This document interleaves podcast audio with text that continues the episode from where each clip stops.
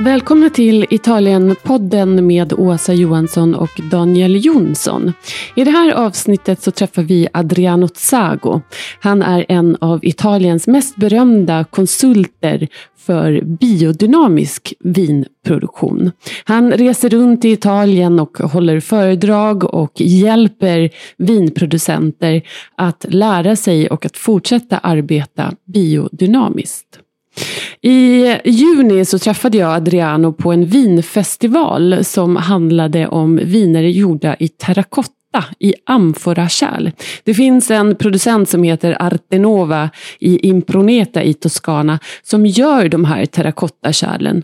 Och vartannat år så bjuder Artenova in producenter från hela världen som arbetar med terrakotta. Och Adriano Zago är en av de personer som står bakom den här vinfestivalen.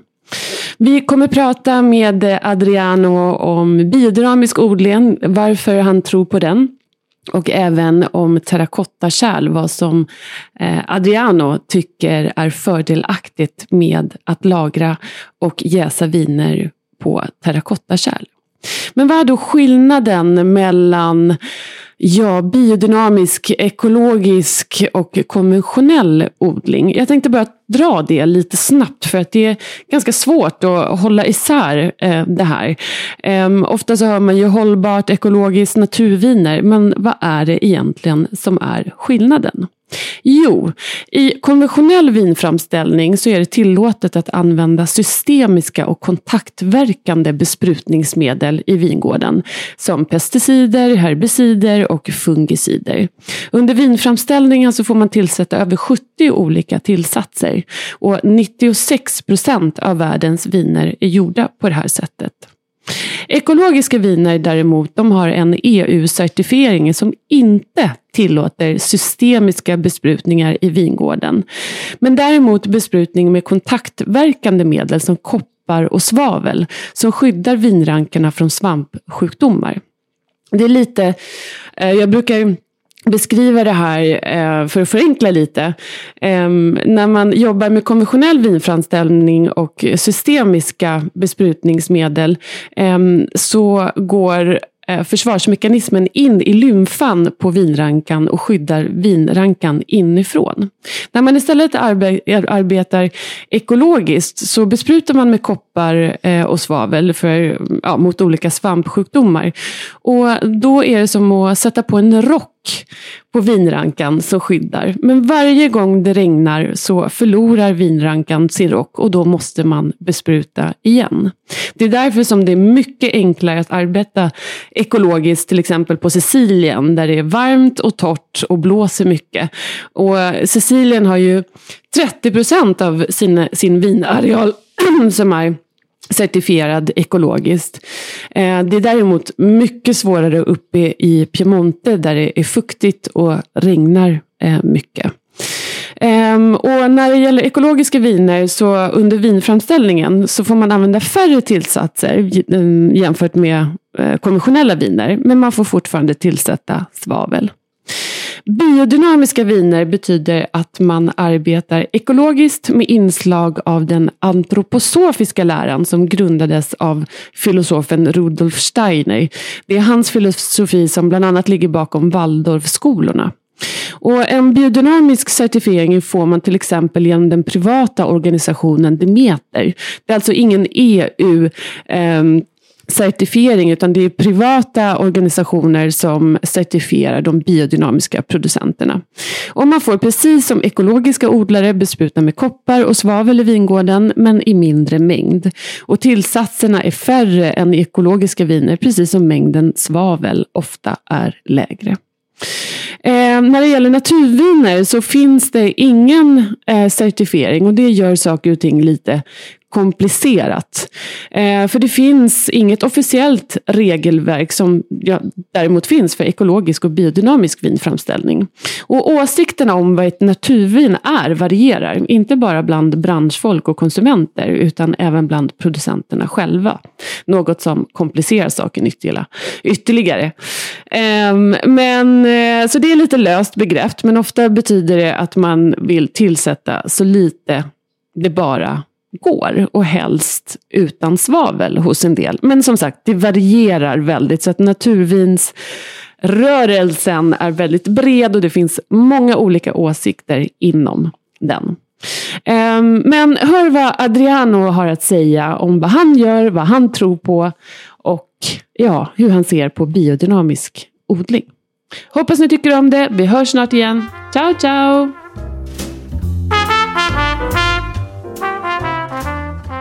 Welcome to Italian Podden, Adriano Zago. Yes, here I am. Yeah, the, the, the first podcast in Sweden about Italian wine, and I'm very happy uh, that you joined us today. We're in Certosa. Yeah. And there's a terracotta wine festival uh, Yes. that I want you to talk about.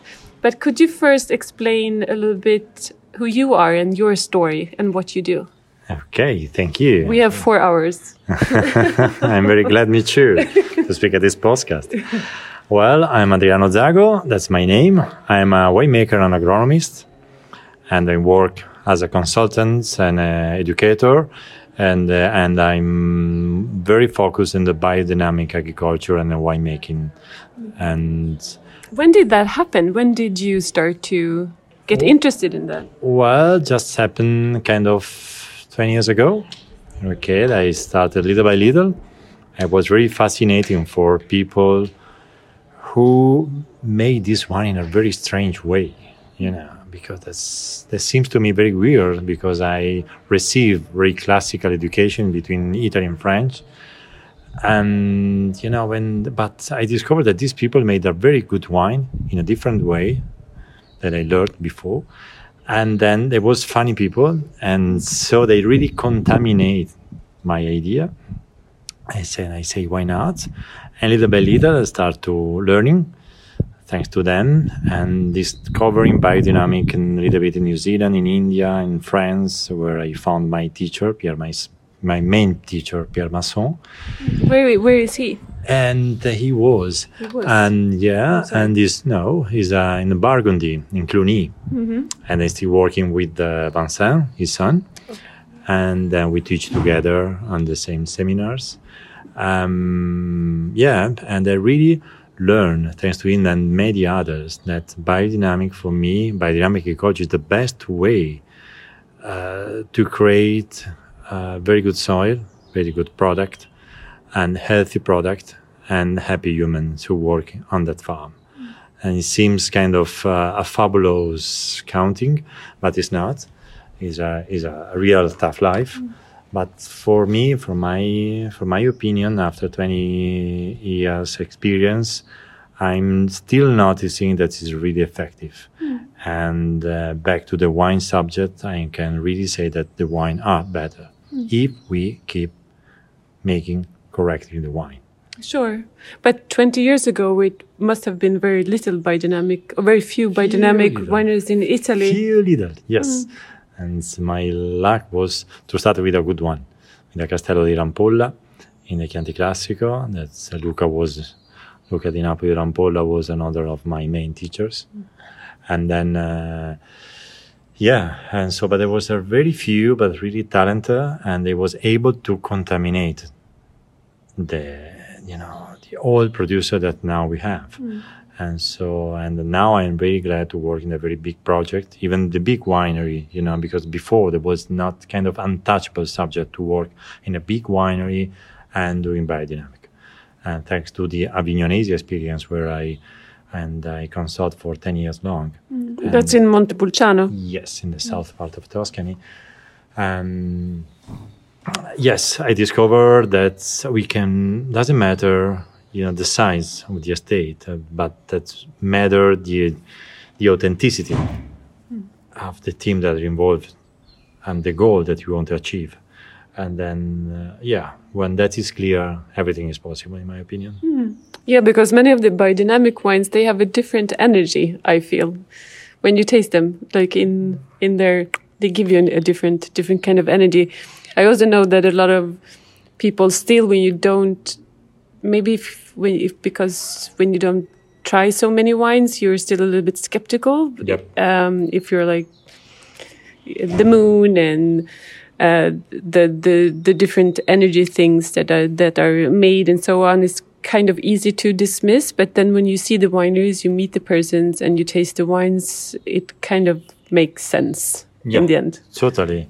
Mm. And energies can turn very badly too. Mm. So that's why we can have even bad wine and biodynamic. And so that means that we have to improve and make again, once again. And that's why we can, thanks God, we can have an excellent wine and very bad wine, even in biodynamic as in organic, as in conventional. Mm. So because there are the winemaking, the agronomy behind, and then all the technical stuff still remaining on the table. And so that's why we have just to improve the process with something new. And which region in is there a region or a place in Italy where there's like a bigger movement right now? Well, historically, uh, Tuscany, where we are now, and has been, in my opinion, the major supporter of biodynamic um, agriculture and especially on the wine. How come? Well, good question. I I really don't know, but I just noticed that the few very good producers starting, but maybe for many different reasons and from many different directions, maybe something that I cannot see, and that. Uh, but honestly, yes, definitely, I think the Tuscany and little bits maybe after on the north, and now that is a is a really new renaissance uh, in the south the South Italy, especially in Sicily. And um, yeah, Is it m- more young uh, persons that are interested? Is there like a, a, an age generation question too, or not? it's a mix of yeah, it's a mix of ages because you know the, the young for the young guys, for the young girls who make wine.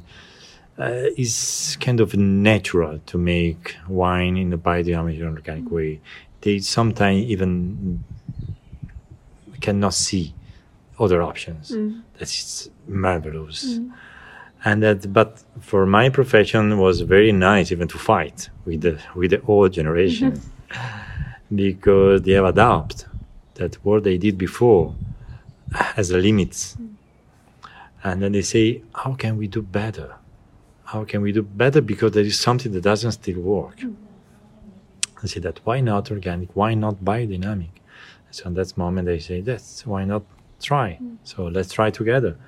And well, I can just see that. And even, you know, the iconic uh, estates, uh, there are many that are turning because they're really curious. They're really looking for something better. And then once again, it's not the science, it's not the iconicity, it's mm-hmm. not the money, it's not necessary, nothing of that. That's who give you the possibility to mm-hmm. turn into another method, another agricultural mm-hmm. method. But it's the, your inner curiosity. And then, in my opinion, is that. Yeah, so it starts from the inside, not Yeah. from. Okay, I hear what you say. Yeah, yeah, mm. yeah, yeah. Yeah, but at the end of the day, I, I think that's really inside because when, even when you taste, and you just I just taste a better wine. Mm. You before said energy. You, we can call that in many different you know words, but it is something that when we taste wine, even food, really special for us. We feel something special mm. into us. Mm. You say, "Oh wow, that is not good. Just is that I want it again." Mm-hmm. Okay Yeah. And then this uh, and your body start to move because and that is pure energy because when you can move a, big bo- body as mine and that is Yeah, you're you quite tall, yes. uh, yeah just energy. That, and energy means forces and forces means i can do something that you know is a uh, spiritual thinking making. And we we know that for many other you know subject on the history and whatever. So it's something touchy Hmm. and then that is the best way. Hmm. Because when because when we can just realize by ourselves there is something that we can touch for for inside hmm. then after after everything is become very easy.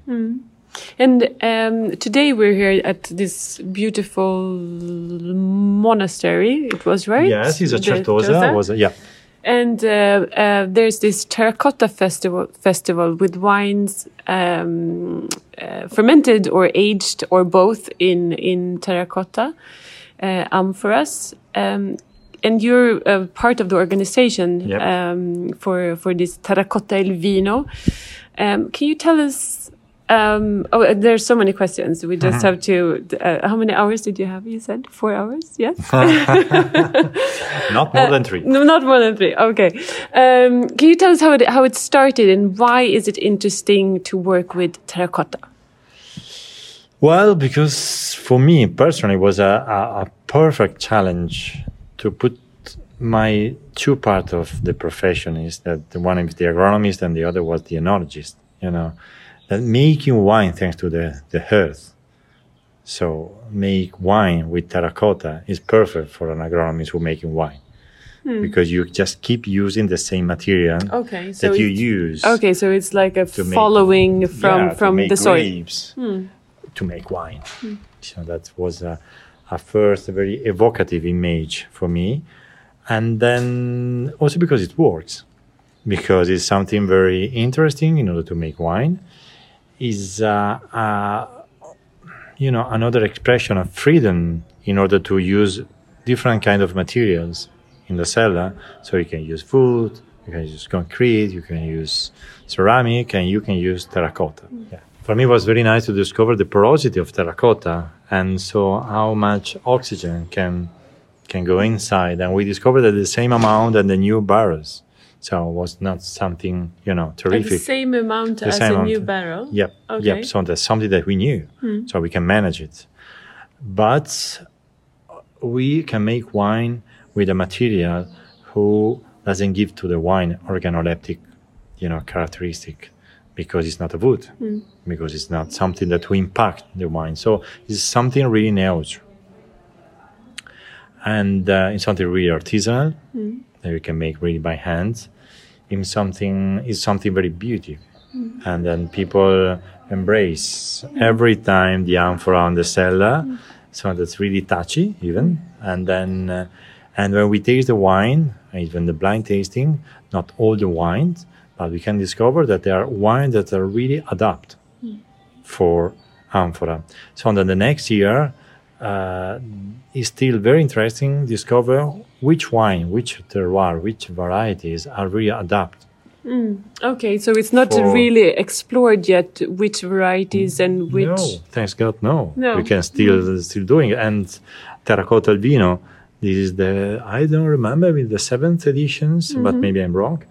And that, that's funny. See how much this can be ev- evolving even this subject because we are discovering there are some varieties that are really aging uh, well in amphora. Others maybe a little bit less. There are some regions, some terroir that are really good for amphora, and then it's, you know it's something that can really be useful for some estate. And Yeah, because it's uh, because the terracotta is also has a very long history. It was where the, the, the, the wine production started, right? Back back in history in Georgia, uh, and then it, then it moved on. Um, what what's the history of the terracotta amphoras in Italy? Well- because we have Josko Gravner, uh, COS, Yeah. Foradori, but And we have someone before. Have you never heard about Romance Empire? oh, those yes. Uh, yeah, those guys. Uh, was quite few guys, and I no joke aside. For me, that's funny because you know when I imagine amphora terracotta in general at the Roman time and even before Phoenician, Greek, Greek. and whatever, uh, it was in what we can call now even some years ago the plastic. You know that because there was the plastic that we can discover in the 60s, in the 70s, and the use was exactly the same. They used for doing everything, everything, food, and not food, material, seeds, um, everything, everything, and then uh, so wine born in amphora, we can say, We can really say that because wine were in the in the marble in some way before, but was not so practical because the marble is quite heavy, mm. and then is not uh, modeling. And the amphora was, if we really love wine on the on the on the ancient civilization, we can just imagine that just one, all the wine was in amphora. After that, there was the wood, and so amphora disappeared, and there was few countries, just a little bit, just just few, who keep the traditions. As in Georgia, as you say before, Armenia, uh, some in Portugal, but just really few. Mm. And so, and we lost that. That's why we are creating this this movement uh, to recreate the attention something that before we knew very well. You know, it was before before some century ago, but we can really trust on it because it's something that the human experience already knew from mm. before. And then uh, but it came back like in like 20 years ago? Yeah, 30 years ago? Yes as you say it was uh, people as uh, Giusto Occhipinti from COS, Josko Gravner, Elisabetta Foradori and uh, they just started in between 20 and 30 years ago. Yeah. and then discovering that there was different, even different tradition of amphora, mm. because amphora is a big word, mm. because we can talk about Italian tradition, Armenian mm. tradition, Georgian tradition, Portuguese tradition, uh, Spanish tradition with the talla, uh, talla, uh, tinacas, uh, amphore, kveri. Uh, it is for me also an amazing way to discover a culture I really learn a lot about the, the culture of wine mm. uh, with this event because we organize every editions, different conferences, uh, and involving uh, researcher mm. from professor, sorry, professor from different university mm. all around the world, and discovering something very interesting. Hmm. And do you have because the uh, um, the differences between the the, the amphoras, um, the, the, different types of clay and yep. the porosity, and if they're sealed on the inside or if it's they're pure and so on. It's like a whole world, as you say.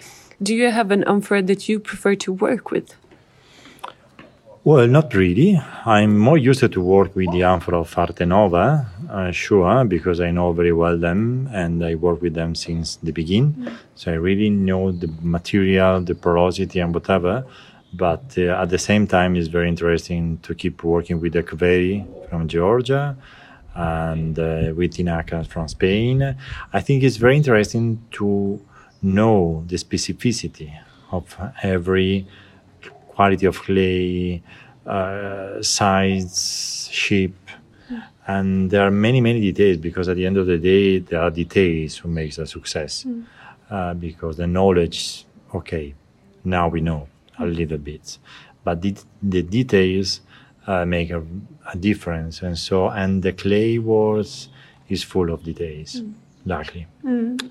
and uh, last last questions. If you would explain to someone that never tried a wine made in amphora, just to give an explanation, what, what, why is amphoras good or positive, and what does it, how, what does it do or not do to to the wine? okay, but I would love to um, to answer in the same way that the other wine. Mm. If the wine is good and you love it, means that the amphora was useful mm. to make a, a good wine. If it's not, means that the amphora was not useful. But we know that on the same way from barrels, for the big oak to the concrete and whatever. So amphora, in my brutal opinion, has to be useful to make a better wine.